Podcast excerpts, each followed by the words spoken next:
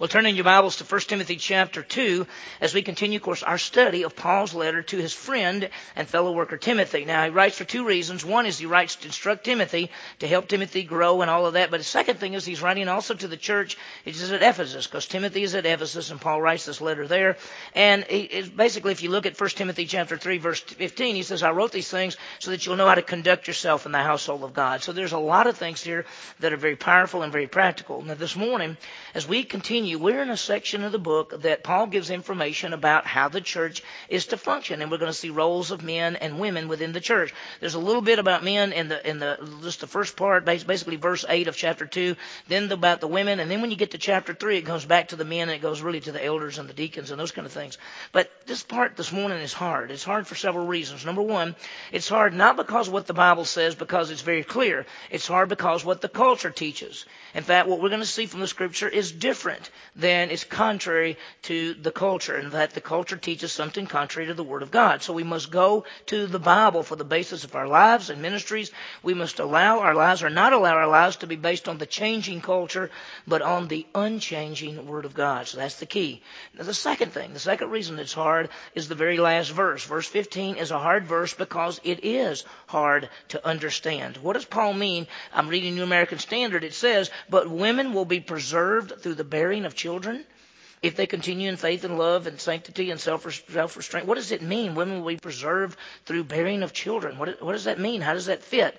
Well, we'll look at it as we go through it. I said that last week I mentioned there were probably 50 different interpretations of what this verse means. I'm going to give you the, the top two, basically how it fits, and we'll see what we think is probably the best one. This morning we're going to look at the role of women. We really are. What we're going to see is this, though. When the church comes together, men are to take the leadership being the shepherds and are the ones to teach the scripture. We'll see how all this fits together as we study through the Word of God. Well, we live in a culture that says do your own thing, that you're in control, you decide that uh, most people say that there really isn't any absolute truth, that each person must decide for themselves what is right and wrong. Even among those who are called Christians. In fact, in a study that they did of those who say they have believed in Jesus Christ as Savior, over 60% of them say that there is no absolute truth, that the Bible has errors and that is, you know, it's a good book, but it's not the truth. Many people say that there is no right and wrong. Where do we go for rights and wrongs? Where do we go for the foundation and the basis for our lives? Well, there is right and wrong. There is the unchanging Word of God. John 17, 17, Jesus said, Thy Word is truth. We must go back to the Scripture, go back to the Word of God as the basis for our lives. God is the Creator, we are His creation. He is the Almighty God, we are His children. He is the authority, we are subject to His authority. The Word of God is truth, the Word of God is alive, the Word of God is powerful, the Word of God is for our instruction. So here's what we want to do. We want, may we go to the eternal, all powerful Word of God for the basis of our lives and not the changing culture because the culture changes all the time. And then which culture are you going to use? Which culture are you going to say this is the basis for my life? This changing culture or this changing culture? You must go back to the scripture.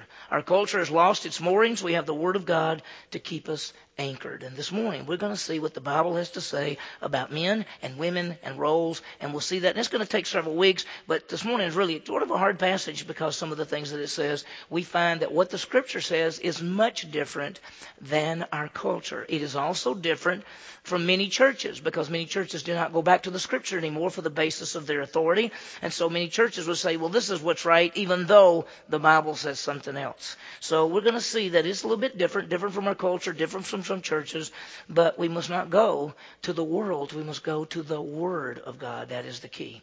Well, as we begin, let me just let's talk about a brief review of where we are in First Timothy. You know, Paul is writing, giving instructions to Timothy. He's also writing to the church at Ephesus.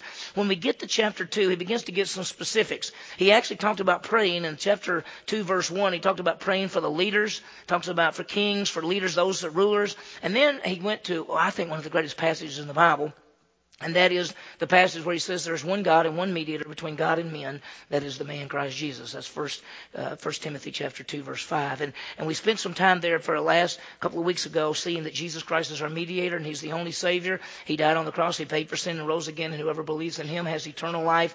That's the way it is. It's so great. From there, he talks a little bit about men in verse eight, and then he talks about the women in verses nine through fifteen. So let me show you this. Let's break down the passage for just a second.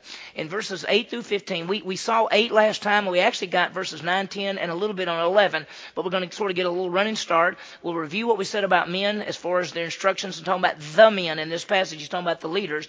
Then he gets, generally talks to women. He talks about their dress and their learning. He talks about how to dress and serve in verses 9 and 10. He talks about their learning and their learning and not teaching. We'll talk more about it in just a minute, but he talks about reasons and roles, and we'll see that as we go through. There's a lot there. Well, let's begin and let's let's sort of get the flow because he's going to talk about first of all men, and he's talking about the men in leadership. Look at verse eight. Therefore, I want the men, not just men in general, but the men. And when he says the men in every place, he's talking about the places that we gather. I want you to understand what we're talking about this morning is when believers gather together like in a worship service, like we'd say Sunday morning, or maybe a Sunday night, or something like that. When believers gather together, he says, "This is what I want you to do." Okay? And this is what the area is talking about. He's t- first he says to the men. He's talking about the men in leadership. And he says, I want the men in every place to pray. The idea there, the, the Greek says to keep on praying. Lifting up holy hands, meaning being in fellowship with God without wrath and dissension, being in fellowship with others. So he says, I want the men, the ones in leadership, to be, have as a priority prayer. That is the key. And that's, that's, I think that is the key that men should be doing that, especially in leadership. I want you to understand that every Sunday morning at about 7:10, all the staff, we all come together and we pray for about 20 or 30 minutes. We pray for you, we pray for the services, we pray for everything. And we do that. And that's what the men, the men in leadership, and we're going to see in chapter 3 that he's talking about the elders and the deacons, that they're to be doing that. That's the priority there. And he's going to get a lot more details when he gets to chapter 3. After verse 8, now he then switches to the women. And we saw that. And verses 9 and 10, he deals with their dress. In other words, what they wear. And obviously there was some issues there in the first century. There were some issues. There are issues all throughout our culture and, and throughout our world and throughout when we gather together. Listen to what it says. Likewise, I want, he doesn't say the women. He's not talking about a particular group of women like leadership of men.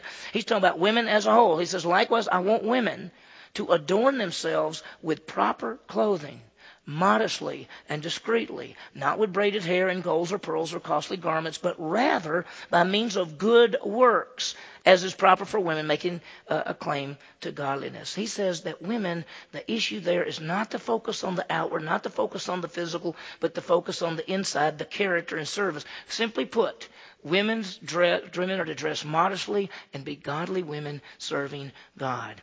It is very easy for women to draw attention to themselves because men look at women.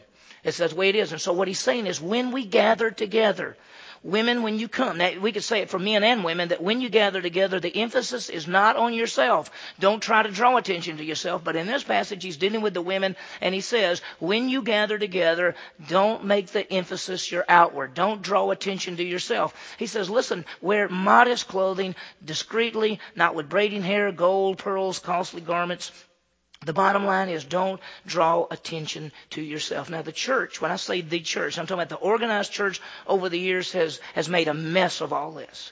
There's so many churches that are so legalistic that they, they have, when they read a verse like this, they will say, okay, for women, they can't wear this, they can't wear this, their dress must be this, and, and they come up with all these rules. I want you to understand that I mentioned it last week. I hate all that. I hate legalism. You won't find it in the scripture. When somebody tells you that they're going to tell you what kind of clothes to wear, and how short or how long and all of that, what they're telling you is you're not mature enough to know how to dress. That's what they're telling you. I think you are mature enough to know how to dress. The Bible never gives all these rules. It just says, I want women to adorn themselves in proper clothing, modestly and discreetly. You're wise enough and mature enough to do that. And when people set these rules down, and some of you may have come out of churches that had rule after rule after rule of what you could do and where you can go and what kind of clothes and all of that, they are telling you you're not mature. They're telling you we have to tell you how to dress because you don't know how to dress they're wrong. You know how to dress. And you're growing in the grace and knowledge of Jesus Christ. And so he says, this is what I want women to do, is adorn themselves with modestly, discreetly, not with braided hair and golds or pearls or costly, uh, costly garments. Now when he said all that, remember in that day and time, we said that uh, women sometimes, they all had long hair and they would put it all up and they would put gold and stuff in there. That was to show their wealth. And sometimes they would go places and people would look and go, wow, boy, they're rich. Look, look what she's got in her hair. He's saying, don't do that. Don't draw attention to yourself. I, I quoted this verse last week. And it's 1 Peter chapter 3 verses 3 and 4. Listen to this. He writes to the women and he says, this is Peter writing, and let not your adornment be merely external the braiding of hair and the wearing of gold or jewelry or putting on dresses. Let it be the hidden person of the heart with the imperishable quality of a gentle and quiet spirit, which is precious in the sight of God.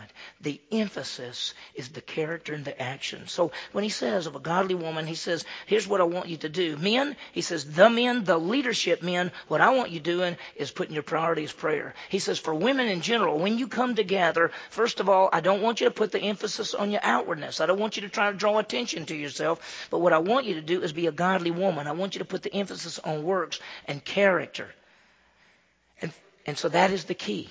Now, from there, he moves to actions. He moves to, to what we do. And, and beginning basically from there all the way through about verse 14, 15, 16, in fact, really almost the end of chapter 3, he's going to deal with leadership. He's going to deal with headship. He's going to deal with teaching.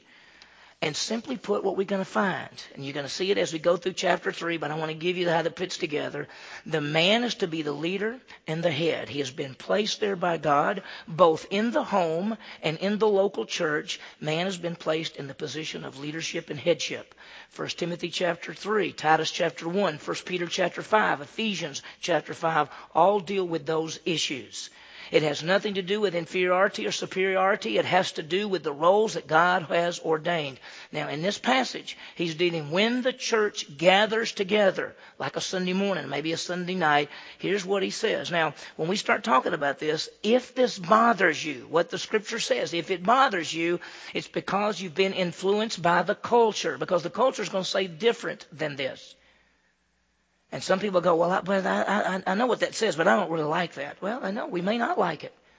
And when I talked to you last week about the fact that when we teach through the Bible, verse by verse, passage by passage, doing that, you can't skip the hard parts. This is a hard part. I'd much rather be in chapter 3. I mean, I'll be honest with you. I'd much rather be in chapter 3 right now than this passage. But we've got to see what the Scripture says, and we've got to apply what the Scripture says.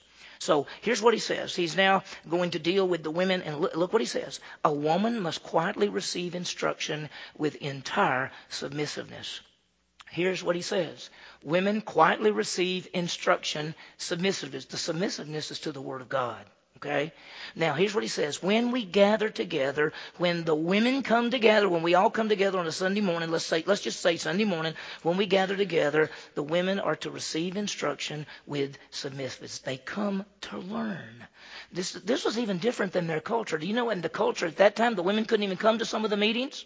It was only men only. And even under the Jewish culture, the men met in one place and had the teaching, and then there was a wall, and the women could sit on the other side. He says, we can all gather together as Christians, as body of believers, we can all come together and worship. He says, but when the women come, your role, your, your responsibility is to come to learn. He says, to quietly receive instruction with entire submissiveness, submissiveness to the Word of God. Now, I want you to understand something that on a normal Sunday morning, not only do women come together to, to learn, but the men as well. How many of y'all are going to teach this morning? None of you. When we gather together, the only one doing the teaching is usually what the Bible would call the pastor teacher or the elder teacher.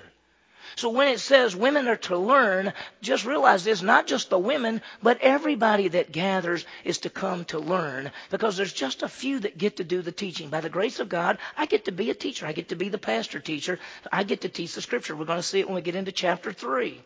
And so when it says women come to learn quietly, receive instructions with entire submissiveness, the truth is, everybody, except a very few, when we gather together in a meeting like this, most everybody comes to learn and not to teach.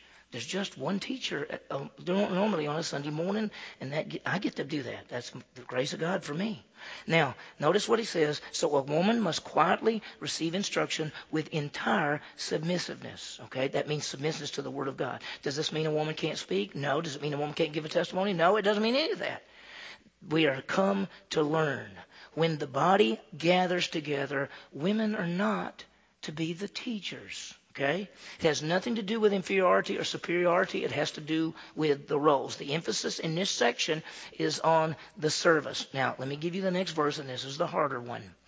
He says, But I do not allow a woman to teach or exercise authority over a man, but to remain quiet. You understand? We're talking about the context of the gathering of believers.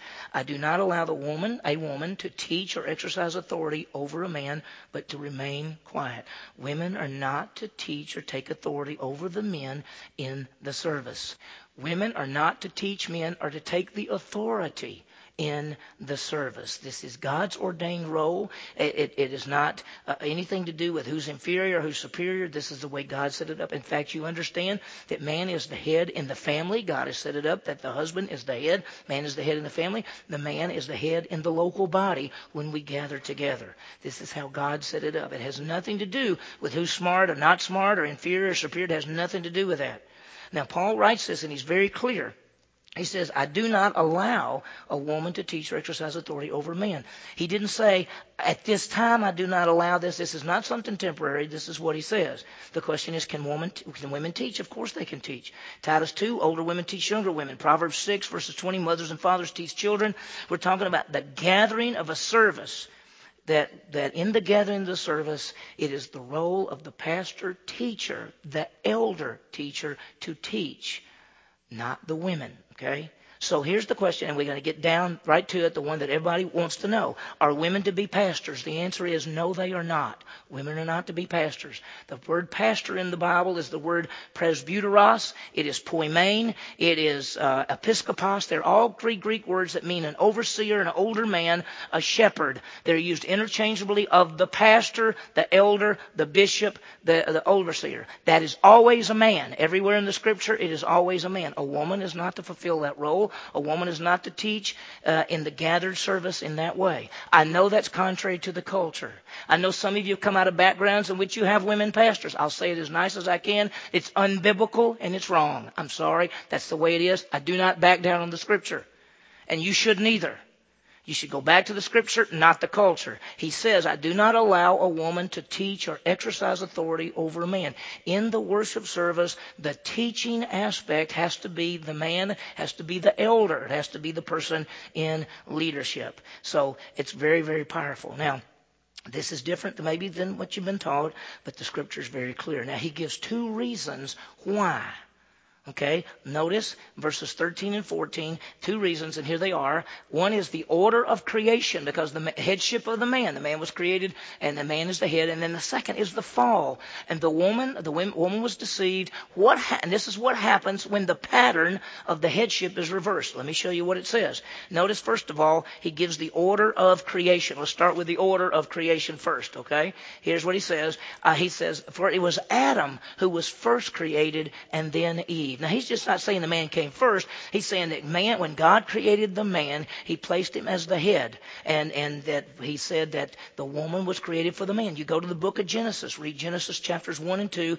Man was created, the woman was created out from the man. She was created to be the helper for the man. In the book of Romans, the woman was created for the man. We see that God has placed the man in the headship position in the family and in the church. It's not because man's smart. Uh, man's not that smart, okay? Uh, that's why he gave us women, right? Because that's the only way we can make it. But he put man in that position. And so he says, because of the order of creation, it is the man who is in the headship position and is supposed to be doing the teaching. Now there's a second thing, and that's the fall. Now notice verse 14. It was not Adam who was deceived, but the woman being deceived fell into transgression. Now let's talk about the fall, because in the fall, the, the pattern was reversed and the woman took the leadership and of the man. And that's where the problem came. Now, let me show you something. If you remember, just think about this. In Genesis, when God created the man, his name was Adamah. It means dirt, because he was created from the dirt. The name Adam means dirt, Adamah. And so he created Adam, put him in the garden, and here's what God told him. This was before he took the woman out from him. The name, Hebrew name for man is Ish. The Hebrew name for woman is Isha, which means out from man. Before he had created the Isha, he had the man, and he said, you can eat from all the trees, but of the tree of the knowledge of good and evil you cannot eat from, for in the day that you eat from that, you will surely die. That was before he even created the woman, that God told the man that. Then the woman was created it was Adam's responsibility to tell his, his Isha about the tree. And you know what he told her? He told her, don't, don't eat it, don't even touch it. Because you remember that when Satan came in the form of a serpent and tried to trick her, you may not realize this, but if you study Genesis carefully, the man is not some far away. He is standing there right beside her when all this is going on. And when the serpent says to her, "Can you what can you eat from all the trees?" She says, "We can't. We can eat from all the trees, but of this tree we can't eat from it, and we cannot touch it." She says that because I'm sure he told her, "Don't even touch it. Don't even touch it." And then the serpent said, and he, he, he lies. He says, "You will not die." Now, what should have happened, because the woman is now taking the leadership, what should have happened is the man should have said, excuse, hold it, excuse me. Who do you think you are? Get out of here. We're not, don't touch that tree. Don't even talk to us about that tree. You get out of here. We know what God says. He didn't take the headship. He didn't take the leadership. In fact, he went the other way. He let her take the leadership. She took the leadership. She ate the fruit, and it says she ate and she gave to her husband, here, honey, eat this. And he had to make the decision follow God, follow her. He followed her. That's why if you read Genesis chapter 3, when the consequences and everything came, God said to the man, that's why this passage says Adam was not deceived. He wasn't tricked. He wasn't fooled. She was. That's why God said to him, Because you listened to the voice of your wife. You followed her headship instead of you being the leader. And so all Paul is saying is the reason the men are supposed to be in the, the place of teaching is because they have that headship position both from the creation and whenever the headship and the leadership gets mixed up, there's going to always be problems. Notice what it says. It was not Adam who was deceived, but the woman being deceived fell into transgression. I know some people who take this passage and they want to say the reason women can't be teachers is because they're more easily deceived than men. That's not what this passage is saying at all. This passage is talking about that even though he was, he was not deceived, he wasn't tricked at all. He let her take the lead. That's the problem. Men should take the leadership. And that's what he's saying. And so, bottom line, he says this. Listen when you gather together first of all the emphasis the men the leaders has to be prayer. For the women i want you to wear good i want you to wear modest clothes. Don't draw attention to yourself. Do good works. Receive instructions. You're not in the place of teaching. Why? Because of the headship idea that adam was you know the, the man was created for the woman. Man's in the headship position. And whenever it gets mixed up there or there are always problems so, simply put, in the local church, the man's place is to be in the leadership position, in the teaching position. The woman is not to take the headship or the leadership or to teach the men. That's just the way it is. That's when we're gathering. Not talking about at home, not talking about in Bible studies, not talking about any of those kind of things. We're talking about when we gather together as a body of believers in that sense. I know it's hard. Uh, read the word, see what it says, follow the word and not the culture not the culture. Now, let me come to this last verse. This last verse is real hard. Okay? It's real hard not because uh, we say, oh, I understand it, I just don't want to do it. No, it's real hard because it's hard to understand. Now, let me tell you this. I'm going to read to you, first of all, from the New American Standard. This is how it puts it.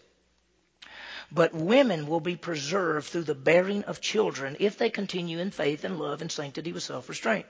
If you read the NIV, it says, but women will be preserved by the childbearing. And then the King James or the New King James says, and she will be preserved through the childbearing if they continue in faith and love and sanctity and self-restraint. Listen, the passage is, is really different because the first part of the passage is singular and the last part of the passage is plural. And so who is this? Because the New American Standard just puts the word woman in there, and if you notice, women, excuse me, women, if you notice in there it's in italics if you got a New American Standard. That means it's not really there. The word women is not there. In fact, it actually says she, but she will be preserved. So what in the world does this mean when it says, and let me just translate it to you exactly the way it is in the original language. But she will be saved through the childbearing if they continue in faith and love and sanctity and self restraint. Hard passage. There are two views, 50 views. Nobody knows what it says. The people who are the 50 views, you get down to view 3, 4, 5, 6, 7, 8, 9, 10. Nobody knows what they're talking about. They just say stuff. They just write stuff down because nobody knows. The top two views sort of make sense a little bit. Let me give you the first view. The f- first view is this. It says she. It doesn't say women. But she, and so they're saying she as women as a whole, that's why the New American Standard put, a, put women in there, but she, a woman, will be preserved, will be saved through the bearing of children or through bearing children or childbearing, meaning this, that she'll be saved from the stigma of the fall because there she was and she took the headship and she wasn't supposed to and the, man led her and they messed up and they fell and now she'll be preserved from the stigma of the fall and the fact that she can't be a teacher and those kind of things. She'll be saved because she gets to bear the children and take care of the home. So one of the main views is that women, who sometimes women would say, but if I can't be a teacher, in the service, how can I have a major influence for Jesus Christ? And the bottom line is the home. The children. Who brings up the children? Who teaches the children? Who does all of that in the home? And the bottom line is it's the woman. And so this, this view says a woman will be saved, saved from the stigma of the fall and all those kind of things when she bears children. Listen, the woman's influence in the home is, is we all know what it is. Listen, you, you see a football game and the guy scores a touchdown and he goes over the sideline and the camera comes on him. what does he say? Hi mom. Listen, the daddy's the guy that t- threw passes, a hundred million passes and everything, and he scores a touchdown and he goes, hi mom, right? Dad goes, what about me? What about me? I threw the ball. I threw the ball all the time. But the woman has great influence. It's been said that the making of a human being is far more important than the vocation of making anything else. In the formative years of a child's life, the mother is best equipped to provide that firm foundation. Charles Ryrie says this. I love how he puts it. Listen to this.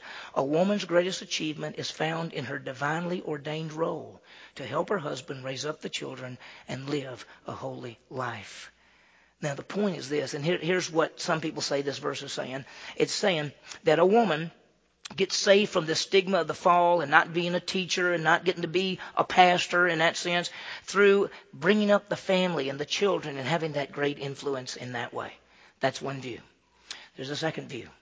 And the second view is that the she shall be saved is referring to Eve. Because if you remember the passage, Look at verse 13. For it was Adam who was first created and then Eve. And it was not Adam who was deceived, but the woman being deceived fell in transgression. But she, Eve, will be saved, preserved through, and it says literally, the childbearing. What child? The second view is that the woman, even though there's the fall, and that she was a part of the fall, that she's going to be delivered because she's going to bear the Messiah the childbearing is the Messiah, Jesus Christ, and that she's going to be saved in a sense that she brings the Messiah into the world. Look, Jesus is called the seed of woman. And it is true. Now, and all of us are saved because she bore the child, Jesus Christ, into the world. So that's the second view. Now, in the second view, you notice it's singular in the first part. She will be reserved through the childbearing. And then it goes, if they.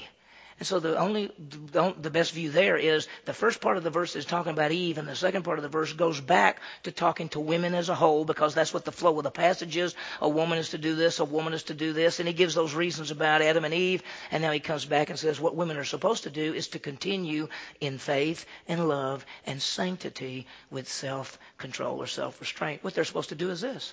They're supposed to be faithful, they're supposed to love God and others, they're supposed to be holy, and they're supposed to be self-controlled. So it's a powerful, powerful passage. That's the two views. There's a whole bunch of other views that don't even make sense. And so I just wanted you to see the two main views. If you ask me, if you said, JB, you have to choose a view, I would probably take this because the first part of the verse is singular. I think it's referring to Eve, and it's saying that she's she's going to be saved in the sense that she brings the Messiah into the world, which saves all of us. And I think the last half of the verse, since it's plural, is going back to women as a whole, goes back to the flow of the passage, and says you're to be godly women, and so you're to have faith, love, sanctity, and self-control. That's how I see the passage. But it may be a little bit different. And what you could do is you study it. See what you find. See how it fits together. Bottom line on all of this, though. Go to the next slide. Instructions for women dress modestly, not attention to yourself. In the service, receive, receive instructions, not teachers. And the character is to be godly women. That's what he says there. Now, to put the whole thing together, you got the roles. The man is to be the head. The emphasis for the leadership is to be praying, to be holy men, to be in fellowship, to be teaching. For the women, or for a woman, it's to be subject in a sense under the word of God. The emphasis is on character. It's not on physical. It's not on outward, but be godly and receive instructions. That's how how it fits together. Both men and women find their greatest fulfillment as they follow the God ordained roles. Now, there's a lot there. I know that is, it is, it is different than what many of you may have been taught. It is different than our culture. There, town, there are many churches in this town that have women pastors. If you said to me, Do you think that's right? I say, no, I do not think that's right. I do not think that's what the Bible teaches. Sorry, I'd, have, I'd say it to their face if they asked me. I have to. I have to stand by the Scripture. Isn't that what you want me to do? When I came to this church years ago, the church started, and I came about a year after it got started. And at the very beginning, the bottom line of this church was the Bible would be taught verse by verse, passage by passage. We would hold to it historically, literally, grammatically. We would take the Bible for what it says, and we would base our lives on it. I have to do that. And that's what it says. Now, you may not agree with it, but it's not my opinion. In fact, my opinion would, I skipped the whole thing and gone on to chapter 3 if it just been me, right? But this is what it says, so we have to go with it. Let's, let's, uh, let's make some applications, okay? First application let's fulfill our God, God ordained roles. Think about it, men. Let's be faithful in our roles. Let's take responsibility for leadership in the home and in the church. We know that. That's true. We're going to see more of the fact of the church. In fact, he's going to talk about an elder, an overseer, a pastor. He's going to talk about that in chapter 3. He's going to talk about two offices, elders and deacons, and we'll see how that fits together uh, really beginning next week and, and some other things. But that's the bottom line. Men fulfill the roles. And what's happened historically? As men do not take leadership. That's one of the problems. We call them passive men. It's like Adam standing there letting her do all the talking. He should have stepped forward and said, Stand back, honey. Who do you think you are trying to mess us up? That's what he should have done. The man's role is the provider, protector of his family. Men step forward and be the leaders, be the providers, protectors, lead our families. Lead them spiritually, lead them financially, lead them in every aspect. That's what the problem is now. Most men don't even know what they're supposed to do because our culture's got everything so warped. A guy don't even know how to be a guy. So men, you step forward. Take what the scripture says and do it. Second, women, be faithful. Faithful to emphasize character and dress and instruction. Emphasize that, you know. Say, okay, I know how I'm going to dress. I'm, I'm, I see getting instructions. I want to be a woman of character. That's the key. And then, you know, the emphasis in this thing is faithfulness, love, holiness, and self-control. That's what he says for them to do. Continue in that. Continue in faith and love and sanctity with self restraint, which is self control. Now, I want to finish by saying this. Don't get hung up on the message of the culture. It always changes. Listen, I've watched it change. I've lived long enough to watch the culture change two or three times. Some of you, 10 years from now, what's the culture now is going to be different. If you base your life on that, you're going to be changing everything. You've got to go back to something that is true, and that is the Word of God, not the culture. Be faithful to go to the Bible. Live your life based on the Word of God. God knows what is best. He is the Creator and the Redeemer.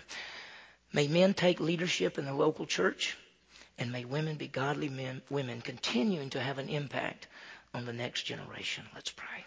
Heavenly Father, thank you for your word. Thank you for these truths. Lord, thank you that this passage is over. Thank you for the great truths that are there. Lord, we just ask you that the men that we would take, we would, we would be faithful in our roles. We would take the leadership in the home and in the church, and we'd be godly men and, and lead our families and lead our churches. Lord, we pray for the women that they'd be faithful to emphasize their character, not the outside, but the inside, and that they would learn the word and, and they would be faithful to teach the word, and, and they would emphasize faithfulness and love and holiness and self control and all of those things. Thank you, Lord, for that. Uh, Lord, I just thank you for this body of believers. Would you use us for your glory? Would you use us to make an impact for you? Thank you, Lord, for a church that stands by the Bible and wants the Bible taught clearly. Thank you for that, Lord, and thank you for each one that is here taking your word. May we make application. We ask all of this in Jesus' name. Amen.